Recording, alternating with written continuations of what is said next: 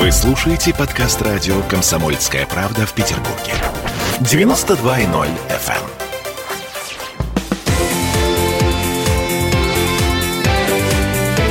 Картина недели. А это мы вернулись в петербургскую студию радио «Комсомольская правда». Я Дмитрий Делинский. Я Ольга Маркина. Ректор Гуманитарного университета профсоюзов Александр Записоцкий. Вместе с нами Александр Сергеевич. Еще раз здрасте. Здравствуйте. В этой четверти часа большая политика. Грядущая встреча Путина с Байденом. 16 если мне не изменяет память, июня в Швейцарии. Зачем? Это самый главный вопрос. За неделю до начала этой встречи нас в Кремле говорят, что повестки Москвы и Вашингтона до сих пор не совпадают. Не могут найти общий язык даже при обсуждении того, что будет будут обсуждать. Понятное дело, что никто не пойдет на компромисс, да? То есть я так понимаю, что О, вряд, ли по...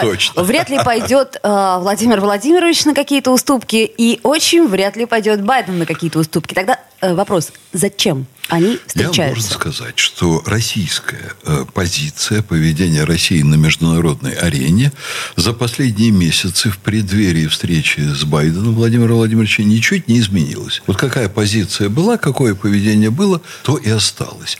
Американцы очень сильно изменили публичную риторику. Я не думаю, что они изменили там подковерную деятельность своих спецслужб, которые занимаются всем тем, в чем Америка обвиняет Россию сейчас. Вот это вряд ли изменилось. Но публичная риторика изменилась очень сильно. Я бы даже сказал, радикально.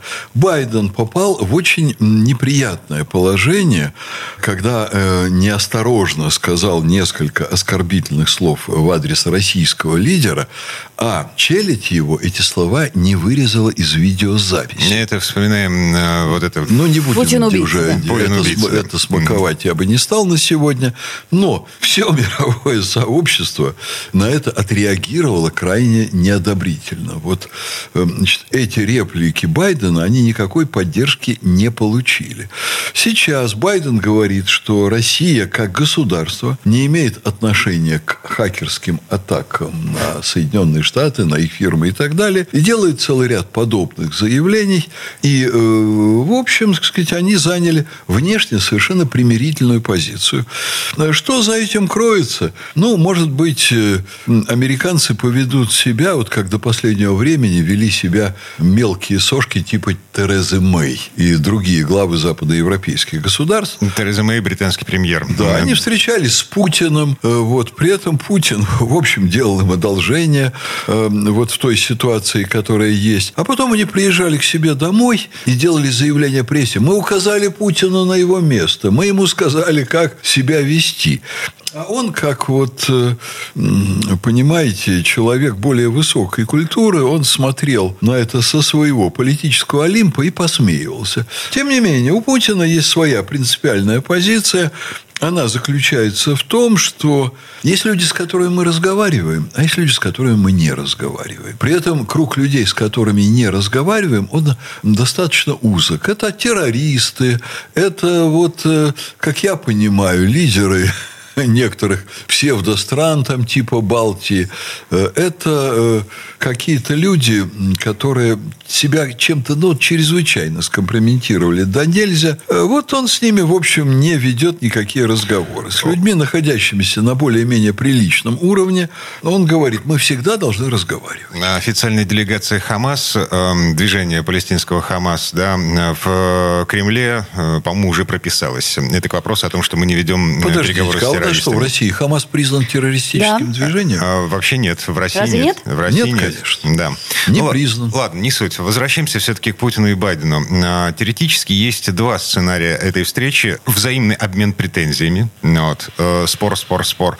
А Может состояться такой предметный диалог по конкретным темам и проблемам. Хотя бы для того, чтобы э, эти темы и проблемы обозначить официально. Может быть, какой-то третий сценарий. Я не знаю. Как, как, как вы, Александр Сергеевич, предполагаете, как пойдет эта встреча? Ну, вот я смотрю все-таки статьи э, в западных СМИ, выступления их экспертов. Самая такая позитивная точка зрения, ну, вот э, с какой стороны, если смотреть? Смотреть вот на то, что происходит в мировом сообществе. Самые э, такие высокие ожидания, они заключаются в том, что Америка вы понимаете, как гитлеровская Германия в известное время, а Гитлера, соответственно, не может воевать со всеми на всех фронтах. У Америки уже не хватает силенок.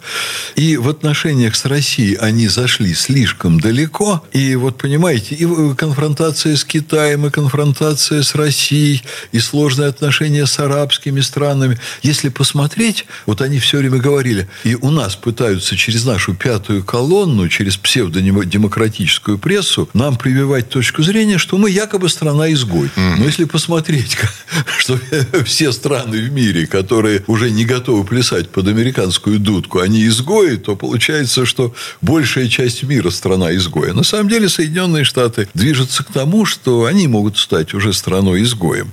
То есть них... А, вы считаете, что Байден будет договариваться с Путиным? И такая вероятность есть. Я не даю, я вот не ставлю на это слишком много, но есть. Другой вопрос, что действительно сейчас, вот анализируя международную повестку, трудно понять, э, где мы можем с ними договориться. Ну, ну есть один э, момент, и есть какой? одно слабое место. Это, как вы уже правильно заметили, их слабое отношение с Востоком. И в данном случае Афганистан, да? С кем у них сильные отношения? А, Скажите нет, мне, вот с кем сильные а, отношения? У нас все-таки э, так или иначе с Востоком есть какие-то налаженные связи, и мы более или менее разбираемся в этой повестке. Слушайте, ну у них тоже есть так, налаженные говорю... связи. Да? Да. А что же тогда э, с Афганистаном произошло? Вы знаете, где-то эти связи срабатывают лучше, где-то хуже, где-то вообще происходят странные вещи. Вот э, до последнего времени все-таки Соединенные Штаты проводили очень прагматичную политику. Вот еще у Трампа она была. Кстати, у Байдена политика, в общем, тоже была, по крайней мере, намерения были прагматичные. Но э, Обама не сумел прагматичные намерения реализовать. Не получилось у них. Вот Саудовская Аравия, да, там, конечно, деспотия, там, конечно, по их стандартам диктаторский режим, но Трамп прекрасно ездил и с ними договаривался. А сейчас они себе сильно очень, американцы, подпортили отношения Саудовской Аравии во имя каких-то своих вот внутреннеамериканских, внутриамериканских политических интересов. Вот. И они утратили в какой-то момент прагматическое понимание мира. Насаждение демократии в арабских странах – это смешно. Слушайте, ну, в любом случае, а как бы мирно не выглядели перспективы переговоров э, Путина с Байденом, а, Белому дому сейчас вообще-то нужно показывать, во-первых, американцам, а во-вторых, всему остальному миру, что э, Штаты возвращаются к рычагам управления миропорядком. В связи с этим, э, ну, как бы у меня большие серьезные вопросы по поводу того, насколько мирно пройдут переговоры Путина. А я понимаю ваш скепсис. Угу. Вот, но э, изначально Путин ни на шаг не отступит от той позиции, которую он сегодня занимает.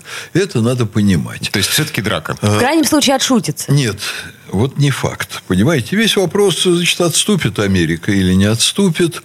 Э, нам даже, вот, э, понимаете, в области вооружений сейчас возвращаться к прежним договорам нет никакого смысла, потому что, когда договора заключались, у Соединенных Штатов было огромное преимущество. И, э, ну, у них тоже были свои резоны заключать соглашения, потому что Европа тогда была куда как более демократична сейчас, а не Европа Европой управляют намного жестче. Были там движения против американских крылатых ракет, движения зеленых, движения тех, движения этих. А сейчас Польша готова лечь в любую позицию там под Соединенные Штаты, Чехия, там Болгария. Вот такие мелкие шавки, которые совершенно утратили всю самостоятельность. Гражданское общество там лежит на брюхе или там еще в более неприличной позе. И полное управление Западной Европой, полное управление их элитами. Вот э, когда Путин, придя к руководству страной, вдруг достиг общей позиции с руководством Франции и Германии в отношении ввода американских войск в Ирак, это был для американцев тревожнейший звонок, что Европа уходит из-под их контроля. И они с тех пор предприняли целый ряд очень серьезных шагов для того, чтобы Европу взять в жесточайший контроль. Они это сделали очень грамотно, у них были для этого возможности. Но Все равно сейчас Россия, благодаря технологиям советского времени, которые были доведены до ума и внедрены в оборонную промышленность, Россия опережает США в технологиях. Прежние договора, они были рассчитаны на прежние оборонительные системы и наступательные системы. Новые договора, насколько нам выгодны, вот, ну, специалисты, эксперты в этом очень сильно сомневаются, поскольку нам останавливаться и позволять американцам себя догнать совершенно бессмысленно. Mm-hmm.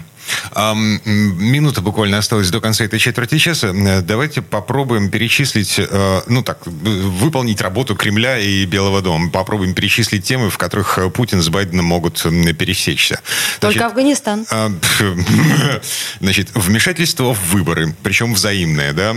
А, угроза демократии, агрессия против Украины, значит, преследование Навального. Это то, с чем Байден выйдет на встречу с Путиным. Да Путин с ним Навального обсуждать не будет будет, Крым обсуждать не будет и так далее, и так далее. Мне кажется, это вопросы, которые ты перечислила, они все равно не конструктивны в обсуждении. А там э, собираются две стороны, каждая предлагает друг другу список вопросов. Это вообще обычная практика. Крестики-нолики. Да. А, они бой. вычеркивают в списках друг друга позиции, потом остаются одна-две позиции. Но самый интересный момент будет, э, если будет общая пресс-конференция, вот что они скажут там. Это будет очень интересно. А, в любом случае, никаких документов документов они подписывать не будут, совместных заявлений, э, в общем-то, тоже ждать не приходится. То есть вопрос, будет ли совместная пресс-конференция, или они договорятся ее не проводить, каждый вернется домой.